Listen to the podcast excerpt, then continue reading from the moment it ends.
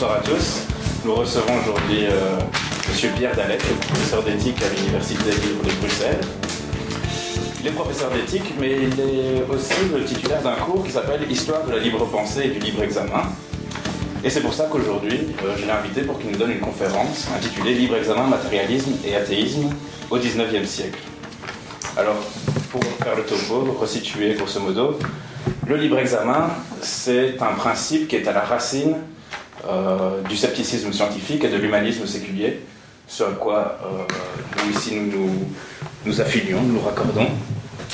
Euh, et ce, principe est défini en 1980 par Paul Kurtz, le fondateur de, de notre mouvement euh, qui était un Américain.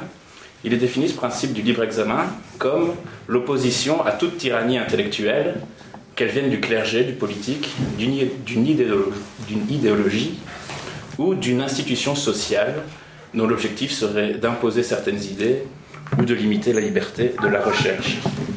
Ça, c'est simplement une traduction libre que je fais d'un article qu'on trouve dans, dans, ce bouquin qui est en fait la, déc la, dé la déclaration de l'humanisme séculier. Alors, ce principe, nous intéresse à un deuxième titre parce que l'ULB est peut-être la seule université au monde qui inscrit dans ses statuts, et même dans, son, dans le premier de ses statuts, euh, le principe du libre examen qui est défini comme le rejet de l'argument d'autorité et comme l'indépendance du jugement. Voilà. Cette euh, cristallisation du libre examen dans les statuts de l'ULB date de 1884.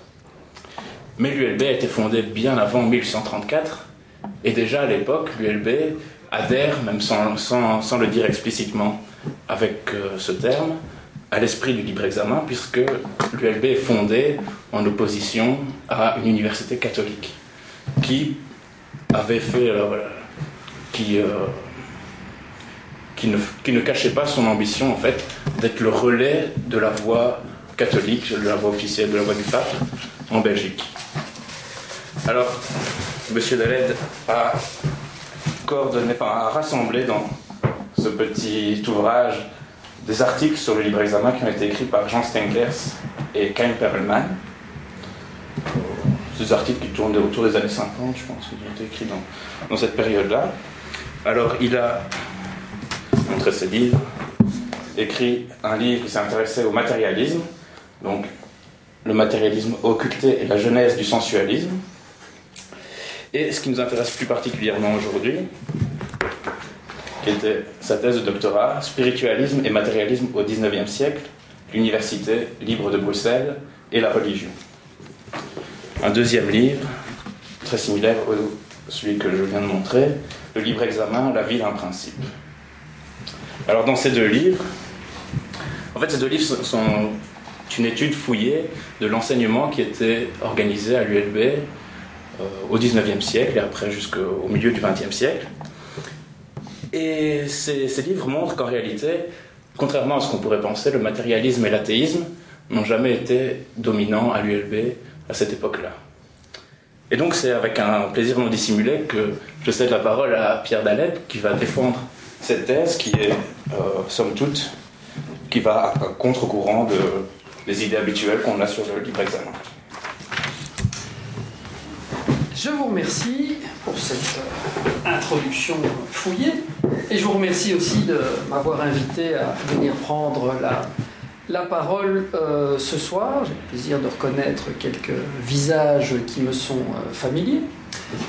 Et je vais donc euh, effectivement partir de, de mon propos de, de, départ, qui pourrait être spontanément le, le vôtre, ou qui fut peut-être le mien aussi lorsque je fis mes études à l'ULB.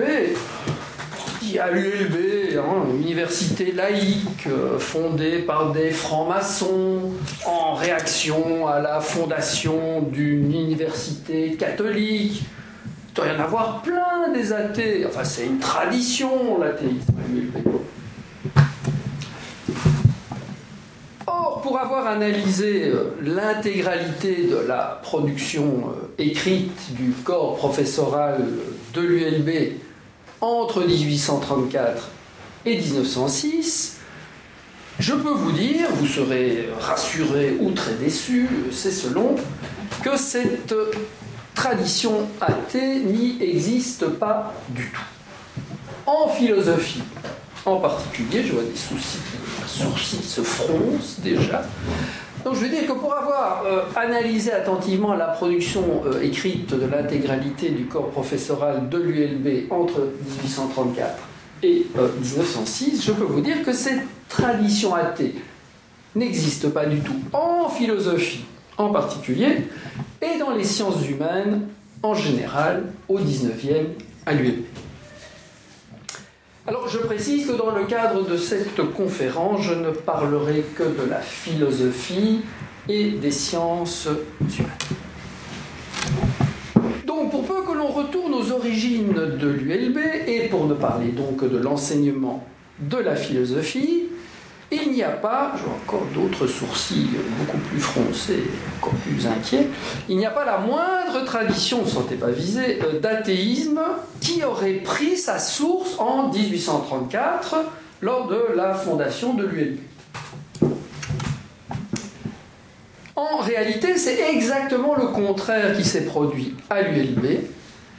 Au départ, il y a eu un rejet virulent de l'athéisme par les professeurs de philosophie de l'époque, et aussi, chez certains, un rejet de la philosophie sceptique des Lumières du XVIIIe.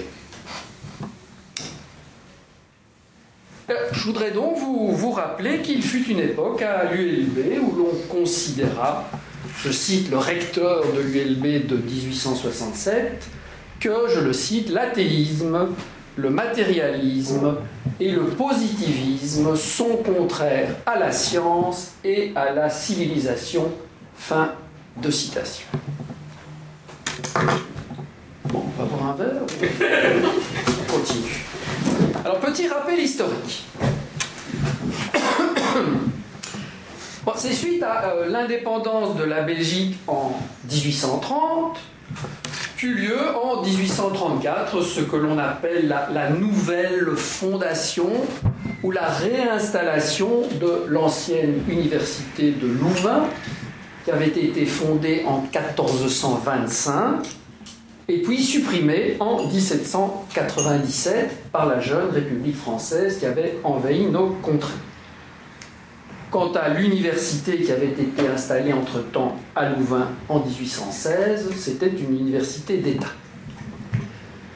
Alors, le 4 euh, novembre 1834, la Belgique compte donc à Malines une nouvelle université catholique hein, qui sera déplacée par après et donc dite de Louvain.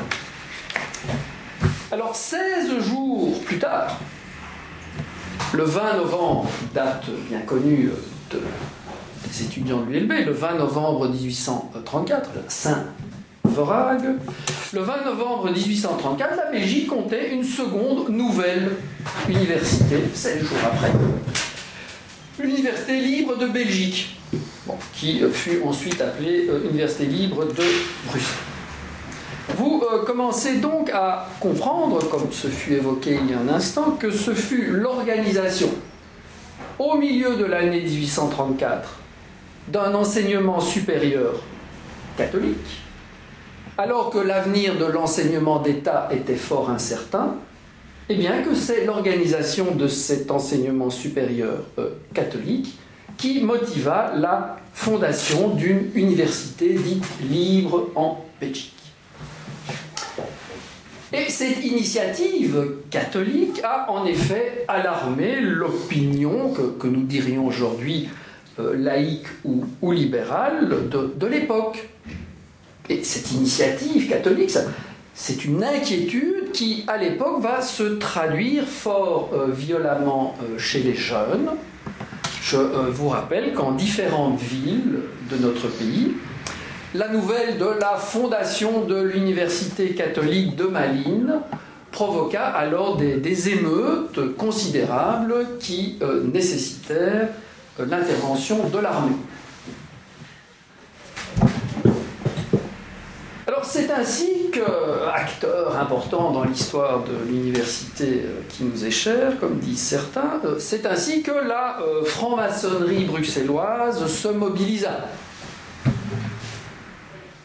À l'époque de la mise en route de cette université catholique de Malines, et, le 24 juin 1834, 24 juin 1834, peu de temps avant l'inauguration de ces deux universités, lors d'un banquet à la loge maçonnique Les Amis euh, Philanthropes, celui qui allait devenir le fondateur emblématique de l'Université de Bruxelles, Pierre Théodore Verhagen, eh bien, ce fondateur emblématique de l'Université libre de Bruxelles, lors de ce banquet, invita les, frères présents, les, francs-maçons présents à, à, ce banquet maçonnique. Je cite Verhagen, ce 24 juin 1834, il invite les frères présents à conserver, dit-il, et propager les lumières, à exciter à l'étude de la saine philosophie et à la pratique de toutes les vertus sociales. En fait, disait Verhagen, il fallait tout mettre en œuvre, je le cite à nouveau, avant tout pour conserver ces lumières. Car, disait-il, nos ennemis, entendez catholicisme, nos ennemis veillent pour les éteindre. Et Verhagen déclara lors de ce banquet maçonnique solennellement ceci, je cite Verhagen, En prêchant contre le fanatisme, empressons-nous de le combattre de front et de le saper dans ses fondements. Aux écoles qu'il projette, ce fanatisme, ce catholicisme, aux écoles qu'il projette, opposons une instruction pure et morale dont nous conservons la direction. Qu'à l'exemple des écoles gardiennes et mutuelles qui doivent une partie de leur splendeur aux loges maçonniques, et voici la grande phrase, une université libre vienne servir de contrepoids, de à l'université catholique. Puissions-nous nous glorifier un jour d'en avoir jeté les premiers fondements dans cette enceinte. Fin de citation du frère Verhagen. Contrepoint.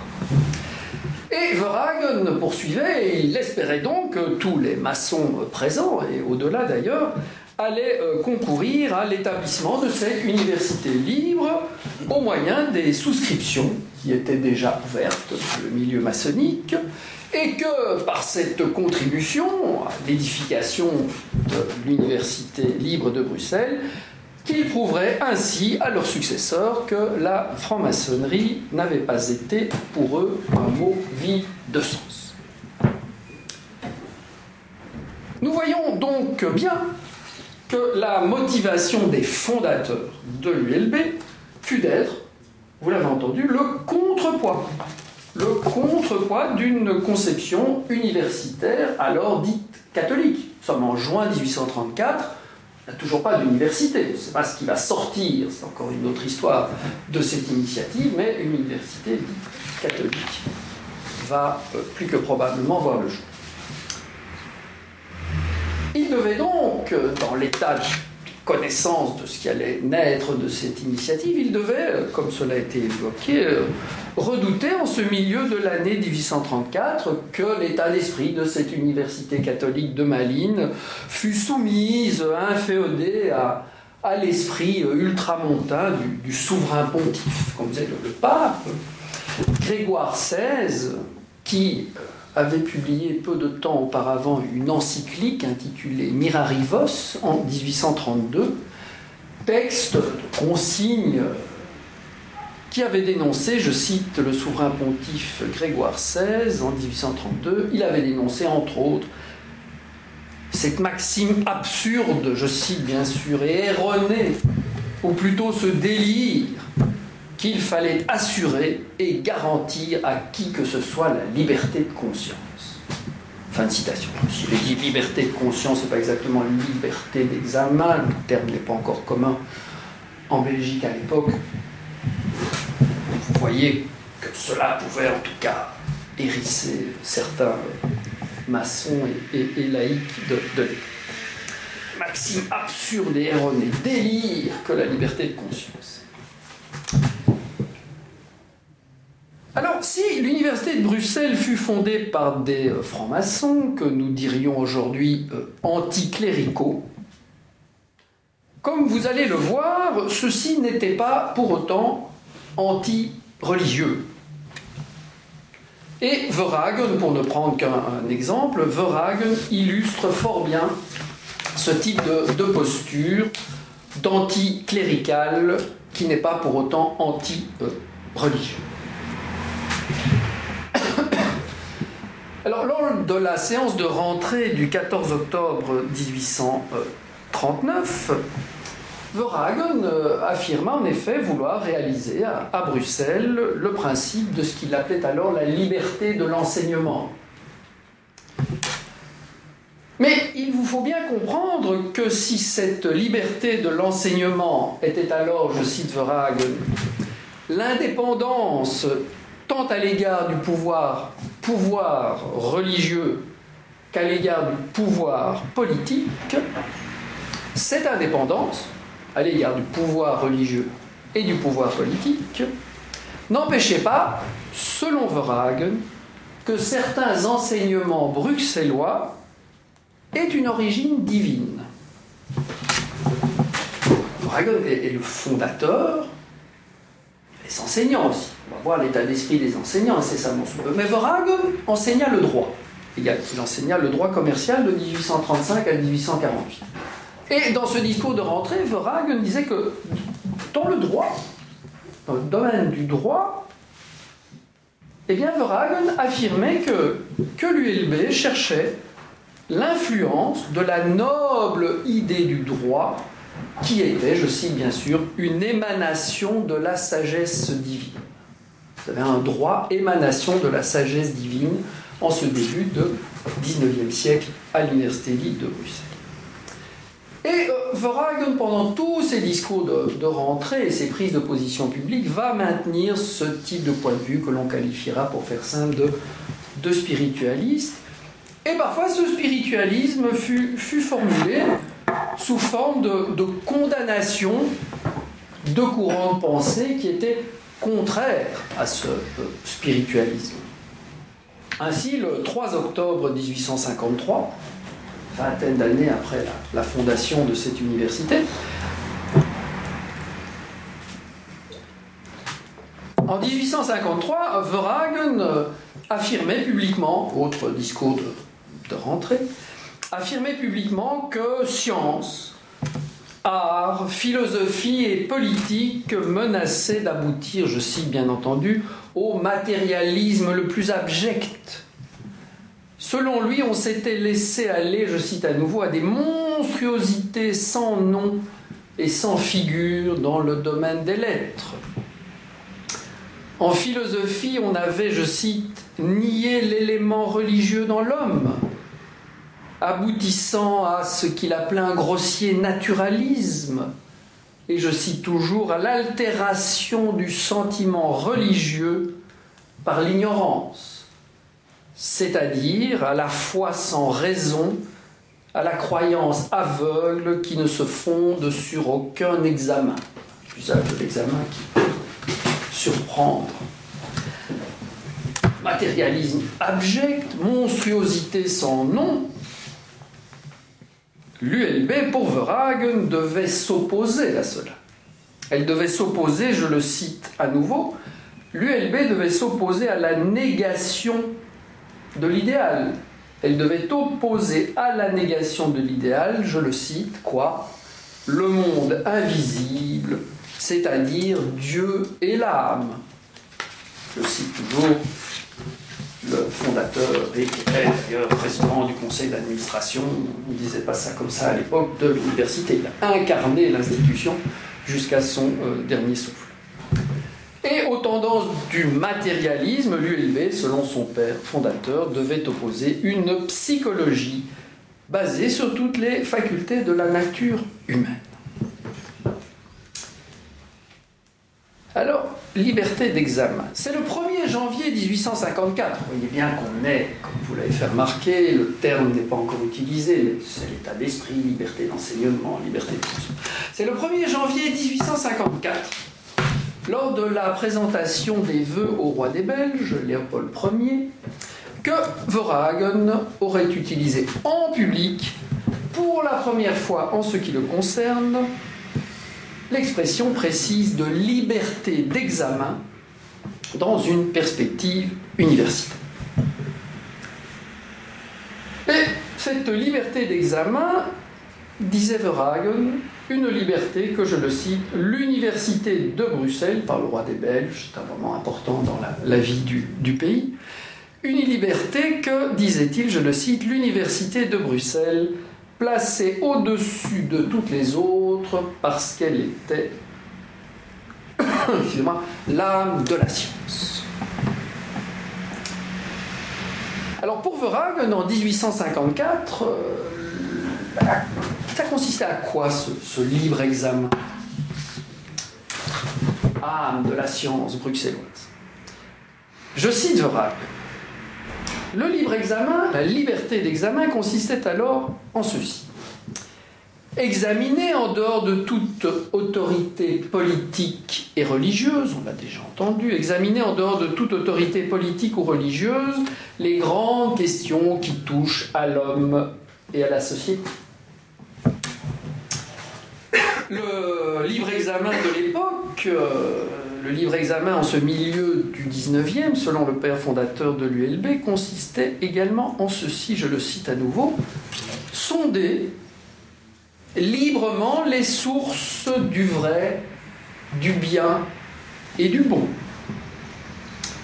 Entretenir et stimuler cet esprit philosophique dont le principe remonte à Dieu même donc le libre examen en 1854, selon Verhagen, cela consiste entre autres à entretenir et, stimuler un esprit philosophique dont le principe remonte à Dieu même et dont, ajoutait-il, la science est sortie grande, honnête et pleine de bienfaits pour l'humanité. Cela consistait également à montrer que l'étude ne mène pas seulement au savoir, mais encore à la vertu, combattre l'égoïsme, préconiser l'attachement à la patrie, enfin, ajoutait-il, rendre la jeunesse digne des institutions dont elle est appelée à jouir, tel est, le rôle de notre université, sa raison d'être. Fin de citation. Cette époque ancienne où la liberté d'examen, l'âme de la science bruxelloise, consistait à stimuler euh, chez vous, chers étudiants, un esprit philosophique dont le principe euh, remonte à Dieu, vous montre à nouveau que si l'ULB fut fondée par des francs-maçons anticléricaux, c'est-à-dire opposés à l'intervention du clergé dans l'enseignement, ceci n'était pas anti-religieux. Le principe philosophique remonte à Dieu. Et il n'a que des bienfaits à entendre ce principe qui remonte à Dieu. Il ne dira pas toujours la même chose. Donc vous voyez que comme bon nombre, on va le voir, de ces enseignants, ces pères fondateurs étaient, selon, déistes, théistes ou encore ce que l'on appelle spiritualistes au sens large.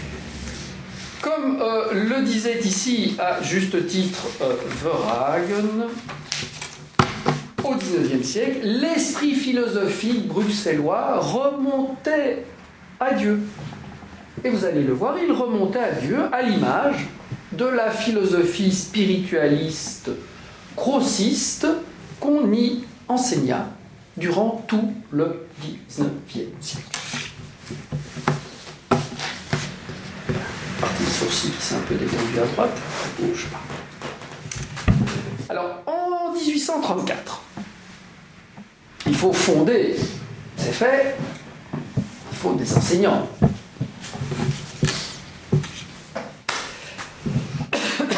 Alors, l'université de Bruxelles ne fit alors appel à aucun professeur étranger à la ville de Bruxelles. Il pouvait y avoir des professeurs de nationalité étrangère, mais ils résidaient à Bruxelles. Vous me suivez? Mais ils n'étaient pas étrangers à la ville. On apparaît un peu, comme on dit, au plus vite. Mais on fit appel à un professeur étranger à la ville de Bruxelles. On fit appel à un philosophe allemand. Ne vous jetez pas dans le vide, il est bien oublié quand je vais prononcer son nom. Philo, On fit appel à un philosophe allemand, Henri Arens, 1808-1874. Henri Arens. A-H-R-E-N-S. On fit appel à Henri Arens qui était à Paris. On reviendra sur cette initiative déterminante pour l'histoire de la philosophie à Bruxelles et pour son anti-matérialisme et anti-athéisme euh, radical. Alors on fait appel à euh, l'allemand Henri Arens qui était à Paris. Et comme je vous le dis comme vous allez euh, le voir, sa venue fut déterminante dans l'histoire intellectuelle de l'université. Alors Arens enseigna à Bruxelles, à l'ULB, la philosophie de 1834 à 1848. L'histoire n'est pas finie, bien sûr. Et il y fit ainsi pénétrer une pensée euh, hautement euh, spiritualiste dont vous allez comprendre dans la suite de mon propos comment elle va régner sur l'enseignement de la philosophie pendant tout le 19e.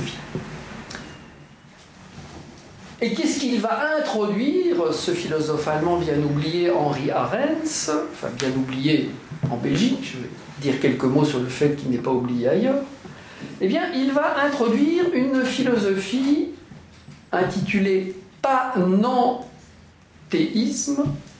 le panenthéisme de son maître, un autre allemand, pas de deuxième saut dans le vide, je vais aussi oublier celui-là, Krause. 1780-1832.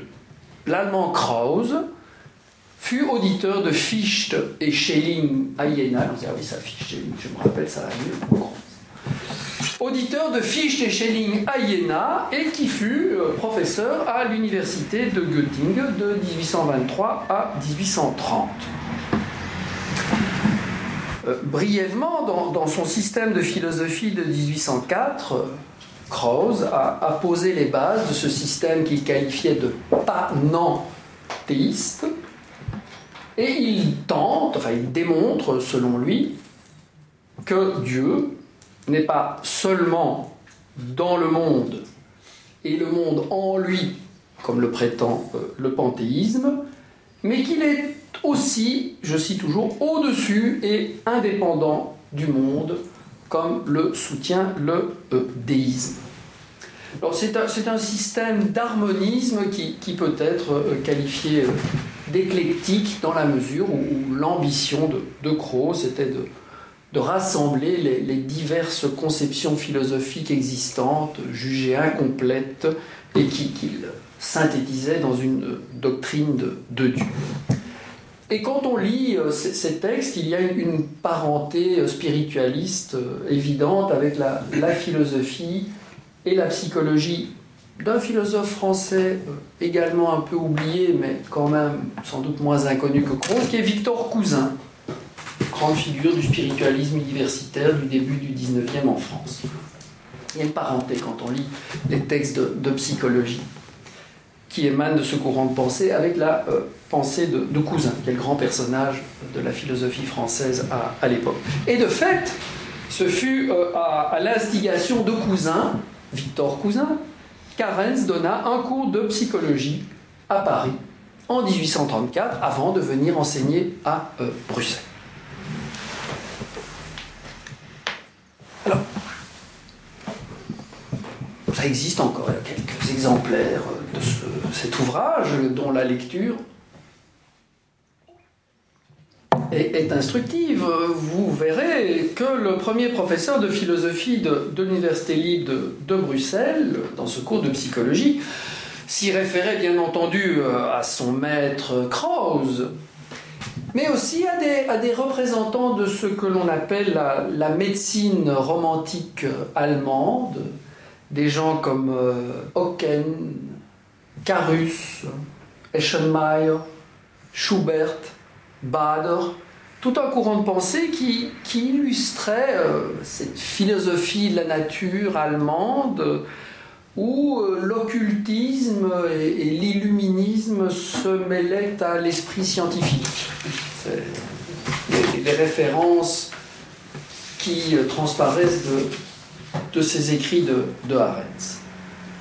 On a un petit exemple de, sa position. Euh, en accord avec ces, multiples références à Dieu, ce sont des, choses récurrentes, et ce sera encore plus marqué avec son disciple. En accord avec ces, multiples euh, références à, Dieu, Arens y affirmait en, psychologie, par exemple, la primauté de la pensée comme cause de l'activité cérébrale. Donc c'est la pensée qui est cause de l'activité cérébrale, selon lui, et pas l'inverse. Il affirmait le fait qu'un être était la cause des changements vitaux. Tout comme une âme était la cause de l'activité corporelle. Et une primauté de la pensée, c'est la pensée qui est la cause de l'activité cérébrale. À l'inverse. Pas parce que, selon Arens, il y a un cerveau qui a possibilité de penser. Non, c'est parce qu'il y a la pensée qui a une activité cérébrale. En 1839, il est à l'ULB, il y enseigne depuis 5 ans. Lors de la rentrée académique à, à Bruxelles, Arens, premier professeur de philosophie de l'ULB, va, va prendre la parole et va déclarer que l'on devait se préserver de deux tendances qu'il jugeait rétrogrades en philosophie. Je suis désolé pour vous, la première est la suivante, je cite. Tendance rétrograde dont il faut se préserver, le scepticisme des systèmes matérialistes et sensualistes qui avaient régné en France dans la dernière moitié du XVIIIe siècle. Autre tendance rétrograde dont il fallait se préserver, outre le scepticisme qui vous anime, l'ancien dogmatisme, entendez, religieux. Donc vous voyez que le premier professeur de, philosophie de l'ULB se distinguait donc tant de la philosophie sceptique de la seconde moitié des Lumières, on a tendance à se dire ULB, science vaincra les ténèbres, euh, sont quand même tous au moins, au moins, quand même, se reconnaissent dans la philosophie des Lumières du 18e. Qui est-ce que vous avez invité? Non, non, vous voyez que le premier professeur dit il faut se tenir à distance de ces pensées sceptiques rétrogrades de la philosophie des Lumières on n'est pas au bout de, de propos euh, très critiques à l'égard du XVIIIe. Mais également aussi, bien sûr, le dogmatisme religieux qu'il ne goûtait pas. Il défendait euh, une synthèse, une synthèse de la philosophie et de la religion, disait-il, qui devait rétablir, selon lui, je le cite bien sûr, le vrai sentiment religieux. L'ambition du premier professeur de philosophie du LB était de rétablir le vrai sentiment religieux en l'éclairant, en le purifiant, en développant, je cite toujours, scientifiquement les vérités éternelles de toute religion. Fin de citation. Alors, Rennes aurait pu tomber, euh, disparaître euh, en 1848, puisqu'il quitte ses fonctions. Ça aurait pu être la fin de l'histoire du grossisme à l'ULB. À Bruxelles, Arens forma parmi ses élèves un fervent, fervent partisan de la philosophie de Krauss. Inutile de se jeter à nouveau dans le vide en se disant encore un que j'ai oublié. Qui forme-t-il? Guillaume Tibérien, 1819-1901. Guillaume Tibérien. Ah, là, le nom sans doute le plus important dans l'histoire de la philosophie à l'ULB au 19e et, même plus loin. Guillaume Tibérien va succéder en 1848 à Arens. Alors j'ouvre une petite parenthèse instructive. Si Arens, vous le voyez, a été déterminant puisqu'il va former un disciple fervent du crocisme à Bruxelles, Arens est également, pour ceux que cela intéresserait, à l'origine de l'histoire du crocisme en Espagne. Ce fut en effet par son cours de droit naturel, publié en français en 1837-39, que, encore un suicide, Sanz del Rio, l'introducteur du crocisme en Espagne, eut la révélation de la vérité de cette philosophie. Et je vous signale que l'intérêt pour Croze s'est maintenu en Espagne jusqu'à ce jour. J'ai été invité euh, à une époque maintenant euh, lointaine, enfin pas si lointaine que ça, à participer à un colloque international de trois jours sur le crocisme, c'était à la fin du siècle passé, c'est pas tellement loin, sur le crocisme. Et il y avait des intervenants français, principalement espagnols, et, le crocisme est toujours un courant de pensée. Les écrits de Sanz del Rio sont édités en édition originale, traduction et des traductions des textes de Croce par l'Université euh, pontificale de Madrid. je ferme la parenthèse. Et d'ailleurs, ce crocisme, autre chose, sera également, va également euh, euh, s'implanter sur le continent sud-américain. Chez nous, ça a disparu. Mais bon, vous voyez que tout est parti de là. Et d'ailleurs, des chercheurs qu'on avait accueillis à l'époque, euh, espagnols ou d'universités mexicaines, venaient bien sûr faire le pèlerinage, si je puis dire, à Bruxelles, puisque tout est parti de là. Et que euh, Tibérien, qui est un penseur très important pour eux, a laissé des archives colossales en Belgique que ceux-ci viennent, viennent étudier. Donc Arens à Bruxelles un élève qui devient un disciple euh, fervent de, de et, non content de cela, il va lui succéder euh, dans les, charges de l'enseignement de la philosophie en 1848 à, à Bruxelles. Étudiant dès 1840, Tibérien s'est effectivement signalé euh, par son intérêt et ses compétences précoces en philosophie. Et dès 1840, avant de devenir professeur de, philosophie à l'ULB, Tibérien affirmait ceci, je le cite bien sûr, il disait Notre route est tracée, parle de lui.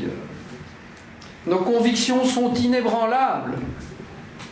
Elles sont loin d'être contraires à l'esprit de l'Évangile.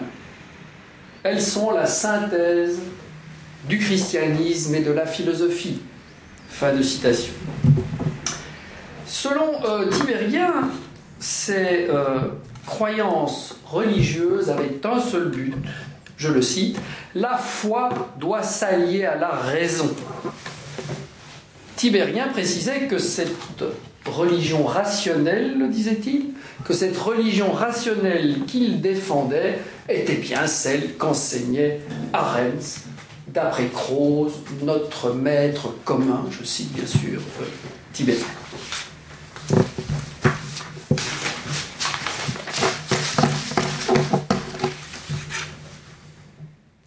C'est dans état d'esprit que l'on qualifiera toujours, pour faire simple, de, spiritualiste, qu'en 1855, un programme de l'Union des anciens étudiants de l'université, vous savez que c'est quelque chose d'assez important et toujours important, l'UAE, je rappelle que l'UAE a été fondée en 1843, eh bien en 1855, quand on dit ça à des anciens de l'UAE, généralement ils s'étouffent, euh, qu'un euh, programme de l'Union des anciens étudiants de l'université fait une déclaration de principe. Et ces déclarations de principe affirmaient, je vous rassure, que la première condition de la science, je cite, et de la certitude, selon l'UAE, la première condition de la science et de la certitude était l'indépendance de la raison humaine ou le libre examen. Fin de citation. En matière de religion, l'Union des Anciens disait par contre reconnaître, je cite, que l'homme devait s'élever à Dieu.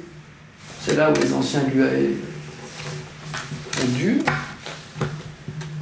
L'Union des anciens disait par contre reconnaître, je cite, que l'homme devait s'élever à Dieu par l'esprit et par le cœur dans la pleine liberté de sa conscience. Fin de citation. Quant à l'exposé des motifs ayant présidé à cette déclaration, il invitait à reconnaître, je cite à nouveau, le principe de la similitude de l'homme et de Dieu.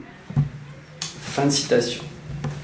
Fini par sourire, de dépit, ou de surprise. De surprise. On soutenait toujours dans ce programme de l'UAE que la philosophie professée devait être, je cite toujours, il finit par le comprendre, ce qu'on appelait alors un rationalisme bien compris. Oui, un rationalisme bien compris, nous dirions sans doute la même chose. Mais qu'entendait-on à l'époque par rationalisme bien compris, si l'on se comprend? Eh bien, le rationalisme bien compris de l'époque, je cite toujours, c'est un rationalisme qui ne conduit pas au sensualisme. C'est un rationalisme qui ne conduit pas au matérialisme, c'est un rationalisme qui ne conduit pas au fatalisme, c'est un rationalisme, je cite toujours, qui ne conduit pas à l'athéisme. Cette philosophie qualifiée en 1855 de rationaliste recouvrait plutôt, nous disait-on, toutes les vérités que l'on pouvait communément désigner sous le terme de, je cite à nouveau, de spiritualisme. Alors, une circulaire accompagnait ce, programme de l'UAE et cette circulaire précisait toutefois que cet exposé des motifs n'était qu'une explication, je cite, œuvre personnelle du rapporteur du comité, que l'on pouvait consulter sans que l'on dût y adhérer. Ouf, diront certains. À la différence de la déclaration de principe, qui, elle, se fondait, mettait en avant le libre examen, à la différence de la déclaration de principe qui, elle, si elle était adoptée, allait engager l'union des anciens. Il y a quand même cet exposé des motifs qui est interpellant pour lui. Qui était ce rapporteur en question? Guillaume Tibérien. Professeur de philosophie, rapporteur des programmes de l'UAE. Et comme vous allez le voir euh, plus loin dans cet exposé, ardent crossiste, Tibérien fut aussi euh, sa vie durant euh, farouchement antipositiviste. Il était totalement opposé à Auguste Comte, farouchement antimatérialiste. il ne goûtait pas du tout ce que l'on appelait les, les médecins matérialistes de la seconde moitié du 19e, des gens comme Vaux, Buchner et, et Scott qui, qui, occupaient le devant de la scène philosophique dans la seconde moitié du, du 19e. Il était opposé à l'athéisme et, autre histoire que je n'aurai le temps de vous conter, totalement opposé à la psychologie expérimentale naissante d'un Wilhelm Wundt en Allemagne. Tibérien va maintenir à, l'ULB un, un crocisme des, plus fermés, parce que le crocisme a son histoire, et chez certains Espagnols, se matinera de positivisme en synthèse parfois difficile à, saisir. Il, il, maintint euh, à l'ULB, ce cher Tibérien, un, un crocisme des plus fermés à toute avancée de la science qui aurait pu être, euh, qui pu être pardon, fatal à, l'immortalité de l'âme, à Dieu et en fait à la métaphysique en général. Et à ce, rigorisme philosophique de, Tibérien, pour que vous compreniez bien les choses, va, va s'ajouter le fait que Tibérien enseigna, après Arès, 1834-1848, tous les cours de philosophie en faculté de philosophie et lettres de 1848 à 1897. Donc 1834-1897, comme on dit en Belgique. tous les cours en faculté de philosophie et lettres. Il y eut ainsi à Bruxelles, en faculté de philosophie et lettres, 63 années ininterrompues de philosophie éminemment spiritualiste et très réservée quant au discours scientifique naissant. Une autre histoire serait de vous conter la réception du darwinisme en faculté de philosophie et lettres au 19e. Vous avez compris que la réponse est simple, c'est tibérien. Et si on analyse les questions de Lamarck, de Darwin, de rapport de l'homme et des... Ce n'est pas là que ça va être bien reçu, c'est une autre histoire. Et pour vous montrer le, le parallèle, pour en revenir, euh, avant d'en venir aux enseignants, au père fondateur de l'ULB, toujours en, vie à cette époque-là, Verag, à la même époque que Tibérien, qui, signe euh, ce programme de l'UAE en 1855, le 6 octobre 1856, autre discours de rentrée, euh, disait quant à lui veiller très attentivement à ce que l'on ne vienne pas nuire à son institution qui lui était très chère, en dépeignant, disait-il, son enseignement comme, je cite, immoral, irréligieux, pardon, antiphilosophique, absurde, parce que cette université était en dissidence sur quelques points, dit-il, sur quelques points avec les prescriptions d'une église particulière. Quelques points. Voilà, on n'est pas dire qu'on est anti-philosophique, immoral, absurde. Bon, on défend son institution. Parce qu'on on a quelques points de dissidence, mais pas frontal. Quelques Avec une église particulière, on peut penser que c'est les catholiques. Alors, au cours, vous dites, bon, bah, Tibergia, c'est un isolé, enfin, un isolé important, vous voyez. Au cours du, premier siècle de l'université bruxelloise, bah, Arens et Tibérien ne furent pas les seuls grossistes à, Bruxelles ou, les, ou le seul penseur à s'y euh, référer. Ce fut également le cas du professeur d'histoire de l'époque. À nouveau, ne nous jetons pas par la fenêtre. Jean-Jacques Altmeyer, 1804-1877 Jean-Jacques Altmeyer fut le, grand premier professeur d'histoire, c'est important l'histoire à l'ULB, Jean-Jacques Altmeyer, qui enseigna, belle carrière également, de 1834 jusqu'au milieu des années 1870 une quarantaine d'années d'enseignement. On me dit j'ai complètement oublié qui est Jean-Jacques Almeyer, je ne vous en veux pas, mais il fut en tout cas recteur de l'université en 1863-1864. Oui, tous ces professeurs, et vous allez retrouver Tibérien, étaient membres du conseil d'administration, furent pour la plupart recteurs, on peut entendre le point de vue d'un autre recteur, ont enseigné des décennies ininterrompues. Ce sont des, personnages d'université qui comptaient bien sûr moins d'étudiants que maintenant, mais ce sont des personnages de, de premier plan. Dans son cours de philosophie de l'histoire de 1840, Altmeyer affirmait que, que dont il disait philosophe peu connu encore, même à l'époque, était pourtant, à ses yeux, je le cite, le plus grand que l'on puisse citer après Leibniz.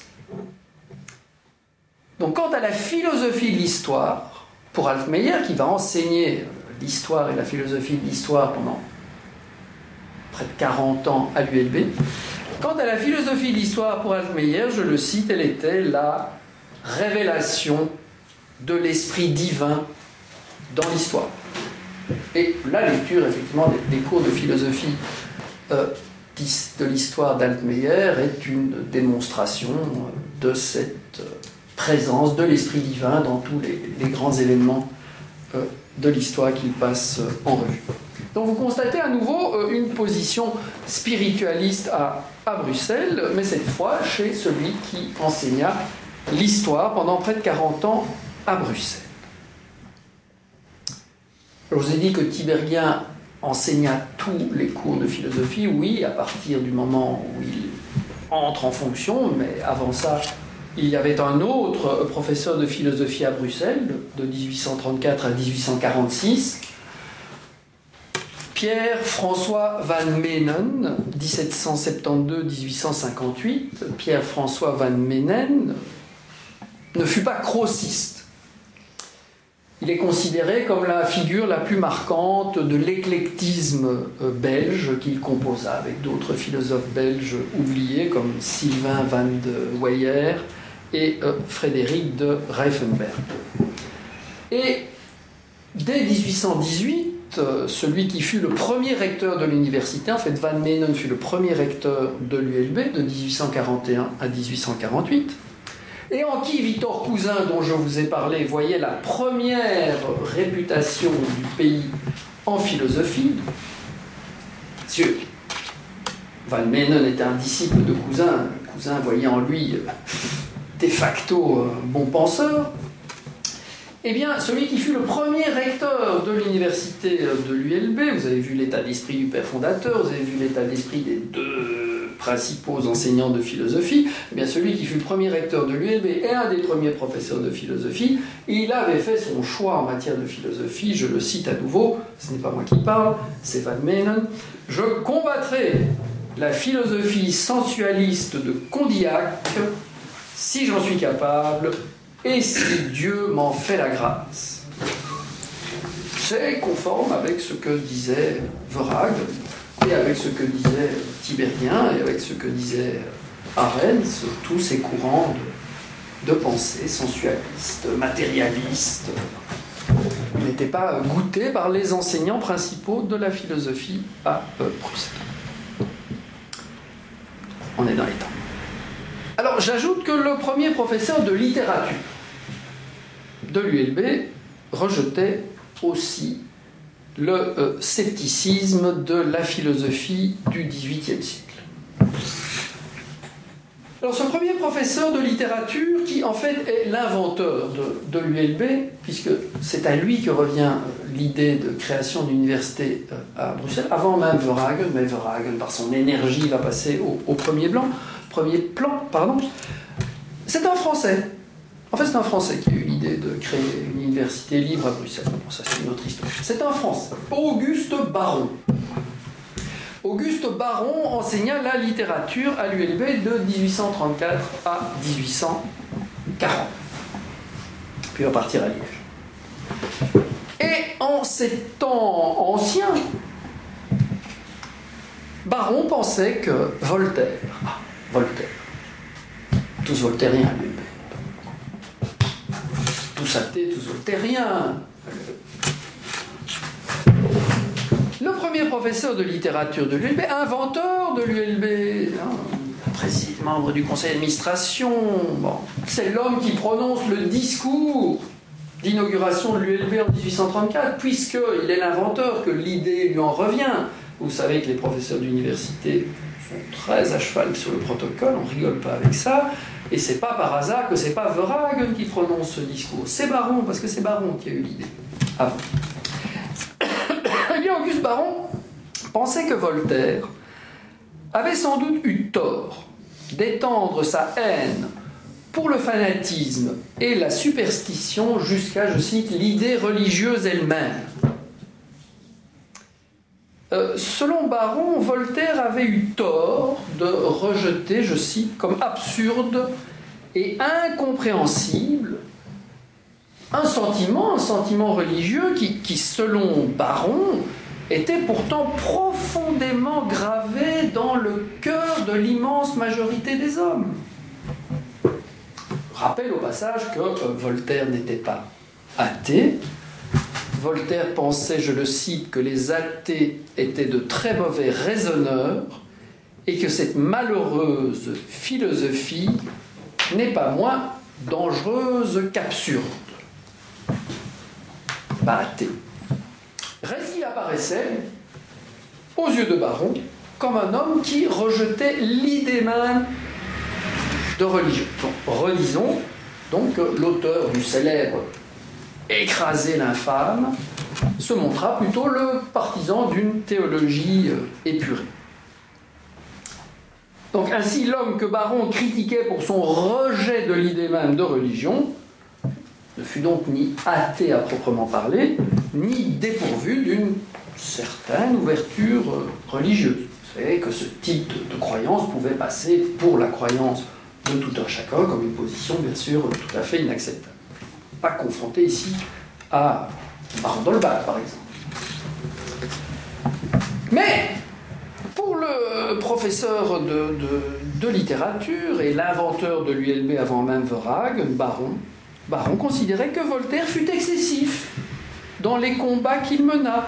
Je cite Baron, Voltaire est allé trop loin.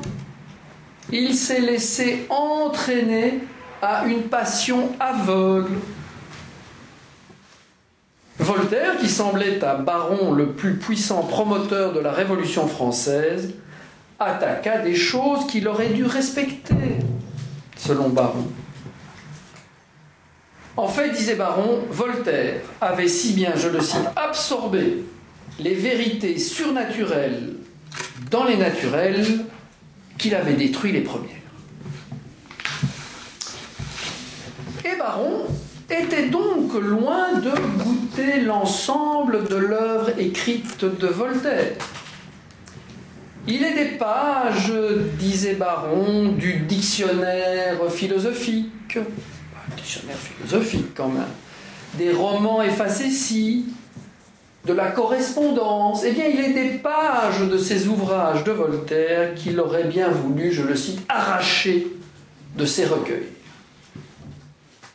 Et Baron, premier professeur de littérature de l'Université libre de Bruxelles, s'écriait, je le cite, J'anathématise de toutes mes forces et la guerre de Genève et ce poème infâme où Voltaire osa salir un des noms les plus nobles et les plus touchants que l'histoire put offrir au génie du poète.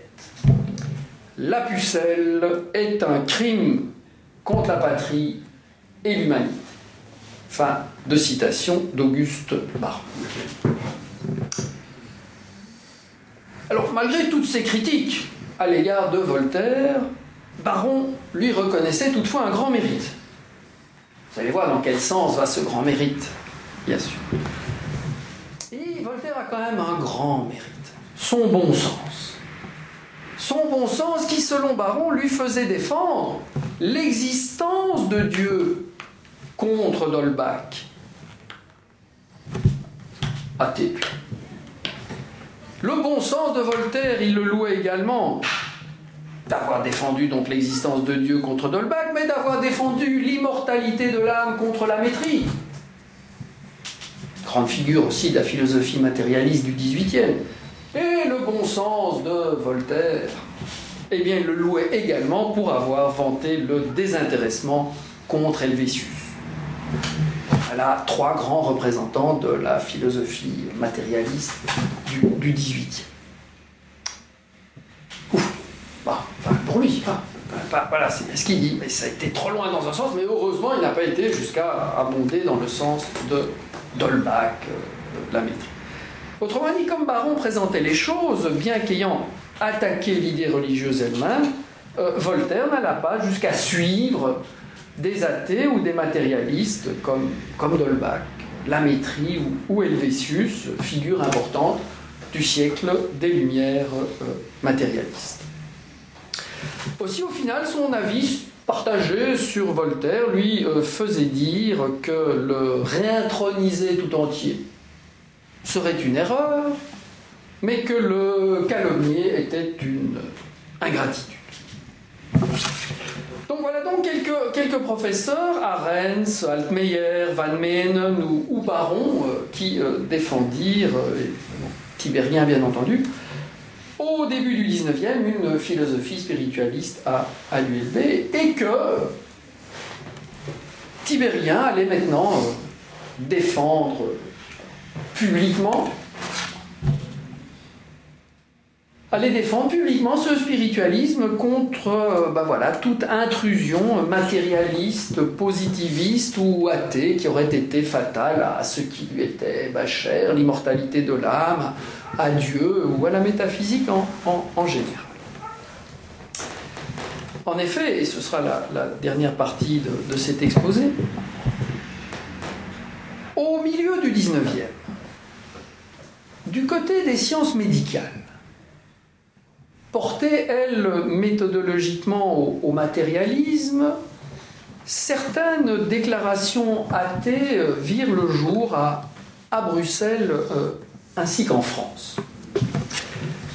Alors plus, précisément, cela, cela, se produisit pendant la seconde moitié des années 1860, après Quantakura et le, et le syllabus du souverain pontife en 1864. C'est à l'époque de la bourgeoisie conquérante, mais c'est aussi l'époque de, Proudhon. C'est après que Karl Marx eut fondé l'Association internationale des travailleurs en 1864. Donc cela se, produit dans, ce contexte très politisé à l'occasion de congrès des étudiants.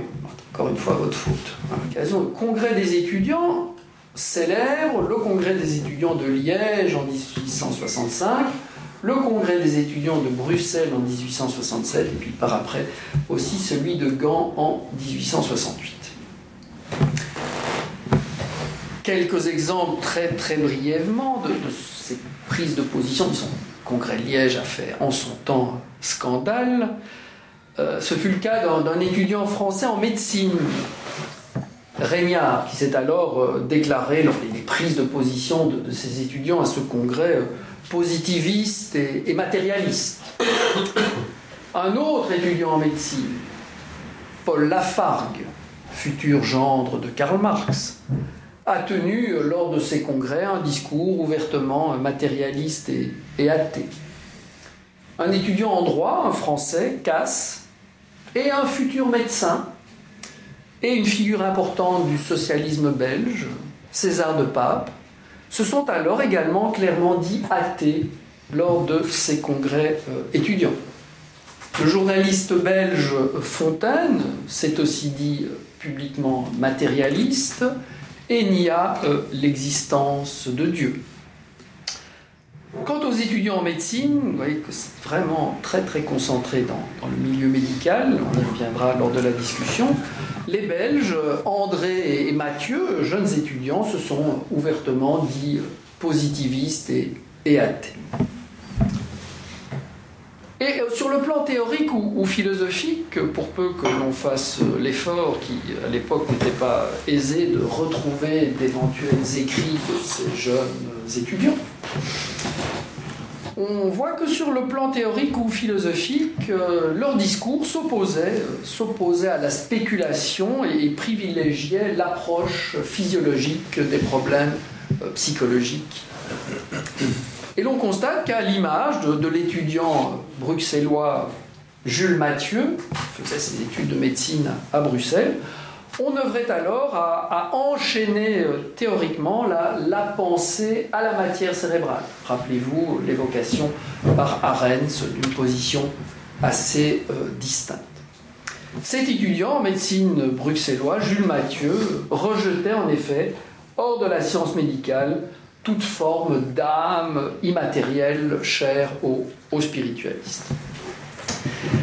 Et c'est dans ce climat de ferveur intellectuelle, d'enthousiasme euh, révolutionnaire, d'affirmation athée, matérialiste, vigoureuse, on a des discours positivistes, socialistes, des, théories scientifiques défendues par ces étudiants bruxellois qui mettent à mal, qui condamnent les références à Dieu et à l'âme immatérielle.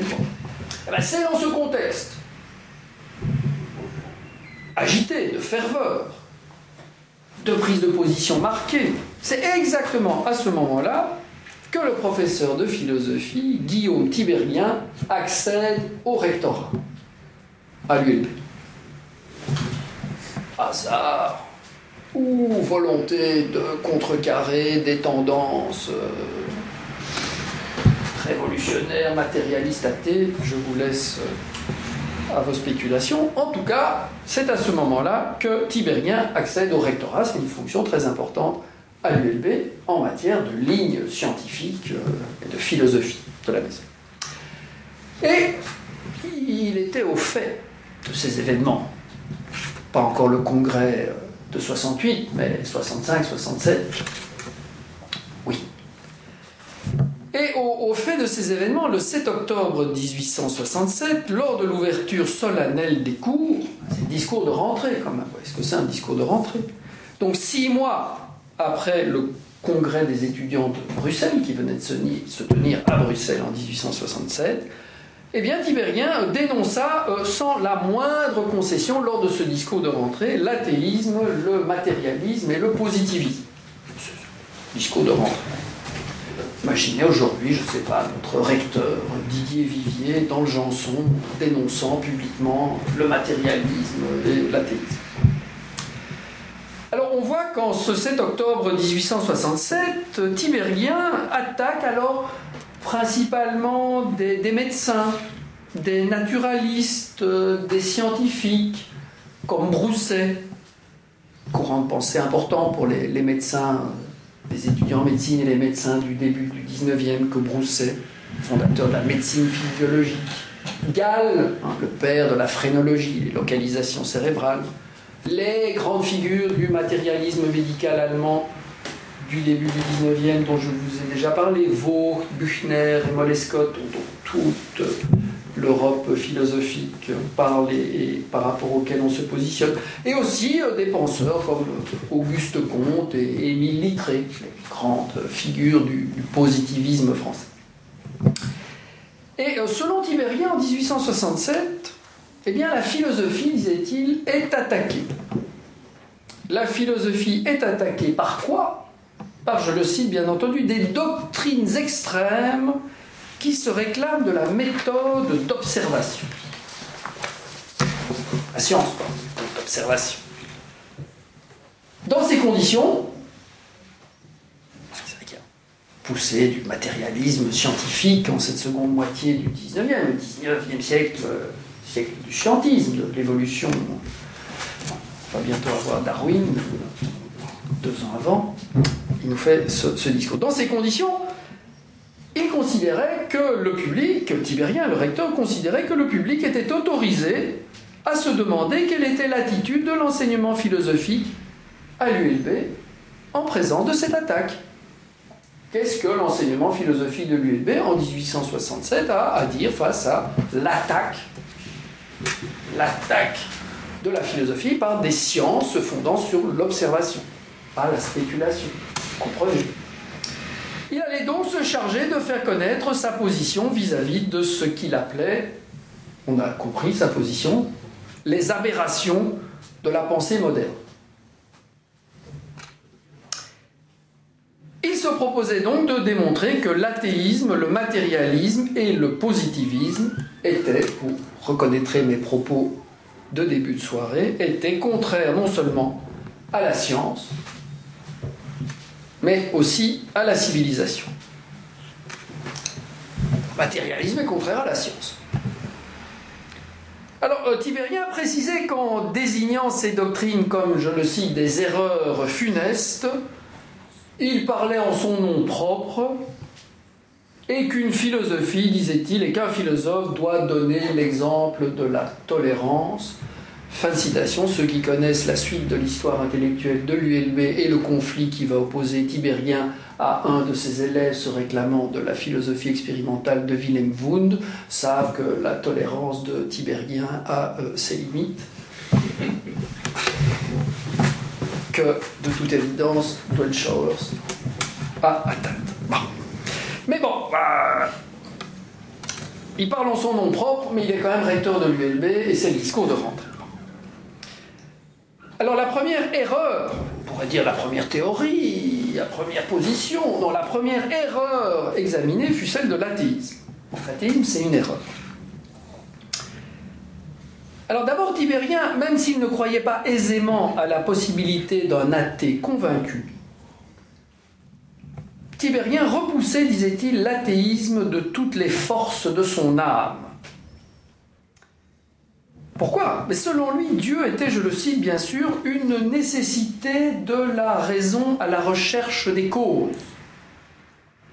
Il était, je cite toujours, l'être de toute réalité, la fin de toute activité, l'auteur du monde, le principe de la science. Fin de citation.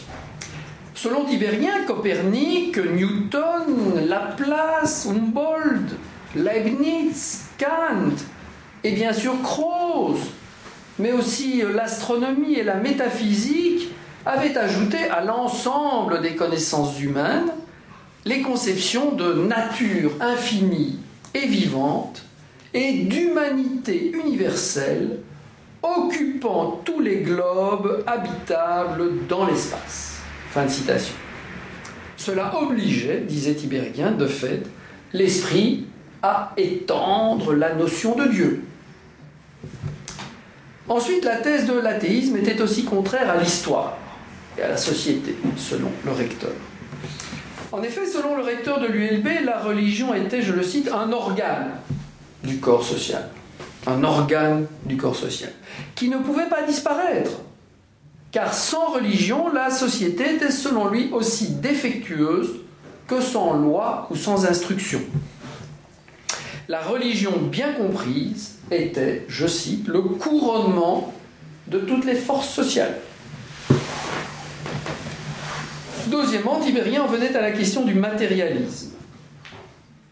Cette question du matérialisme, dont l'athéisme n'est qu'une conséquence, faisait remarquer Tibérien, cette question du matérialisme était plus délicate car, disait-il, bah, les sciences naturelles ont acquis un très grand développement, déjà dès 1867, et parce que, il en est bien conscient, le matérialisme avait ses lettres de noblesse chez les savants.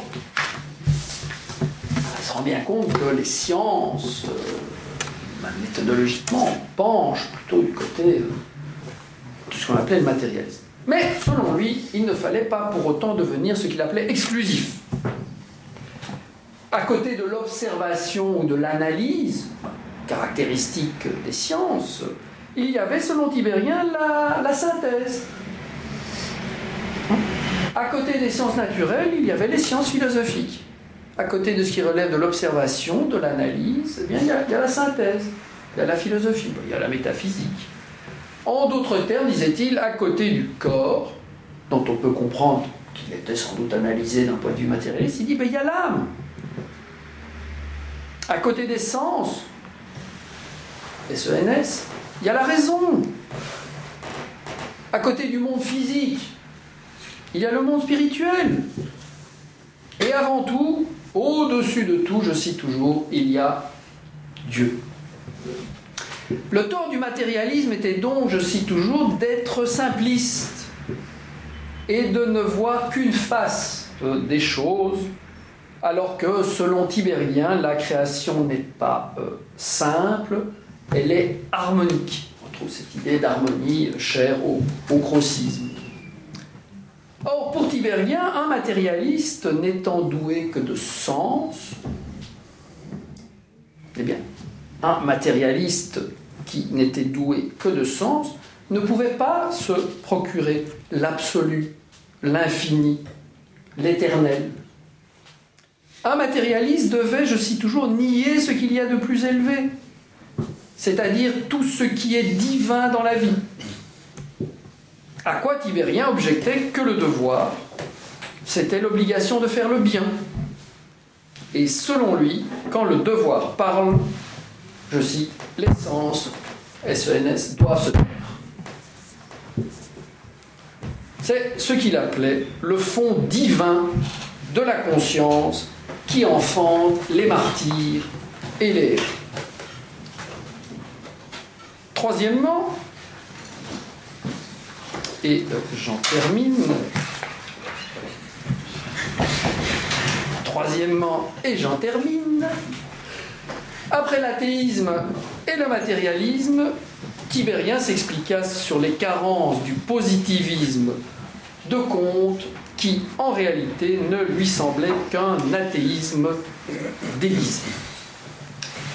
Je vais en venir aux, conclusions de, Tibérien. Au final, il invitait donc son, auditoire à se défier de l'athéisme, du matérialisme et du positivisme, parce que l'athéisme était, je le cite bien sûr, un paradoxe, le positivisme de Comte une duperie, le matérialisme une doctrine étroite et désolante.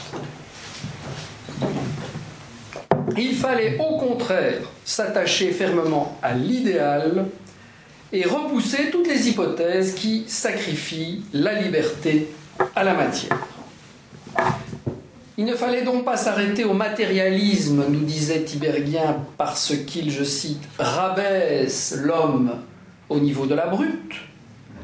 Il ne fallait pas s'arrêter au positivisme, première phase de compte, parce qu'il ne voit rien au-delà de l'humanité terrestre, et il ne fallait pas s'arrêter à l'athéisme parce qu'il ne dépasse pas le monde.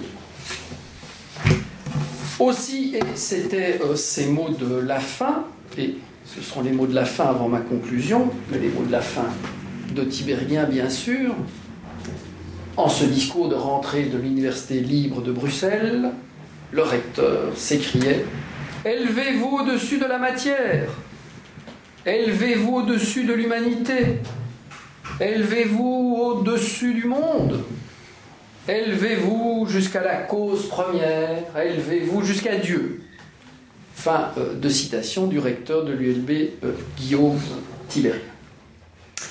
Alors, à l'écoute du, discours du recteur de l'ULB en 1867, il n'y a pas ici de possibilité pour que naisse alors en philosophie une tradition de discours acté, euh, clairement articulé et, argumenté, sous la direction de, de, Tibérien, qui, je vous le rappelle, allait maintenir ce type de discours antimatérialiste et anti-athée jusqu'en 1897.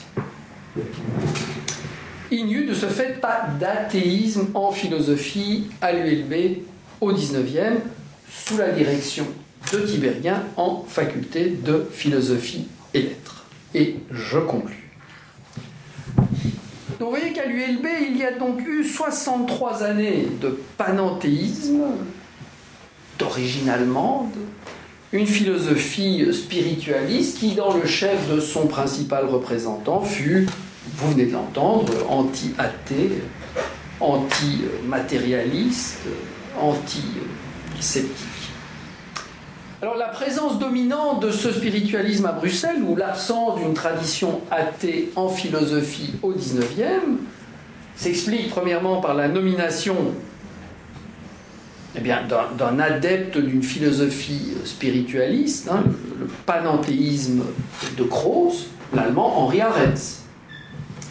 Et ça s'explique euh, deuxièmement euh, par la longévité de la carrière et l'intransigeance spiritualiste de son disciple bruxellois, Guillaume Tiberghien, 1834-1897. Alors peut-être que vous vous dites, enfin la nomination de Croze, hein, d'où il vient On sait d'où il vient, je vous ai dit, il vient de Paris, il vient d'Allemagne, mais pourquoi Comment alors, en ce qui concerne la nomination de, cet homme, qui allait être à la base de 63 années de crossisme, et donc d'absence d'athéisme, le philosophe allemand Henri Arendt, eh bien, un, historien euh, bruxellois fort important au XXe siècle dans notre université, John Bartier, pour John Bartier, il y voit un simple hasard. Et c'est un point de vue que, partage un autre grand historien bruxellois de, l'Université libre de Bruxelles, Hervé Asquin. Je cite Asquin et le point de vue de, Asquin sur, cette euh, nomination. Sans l'avoir explicitement voulu, car il ne s'agissait pas d'un choix délibéré dans le chef des dirigeants de l'université, confronté à la tâche écrasante et délicate de doter en catastrophe leur institution d'un corps professoral, les premiers titulaires des cours de philosophie étaient des propagandistes de cran.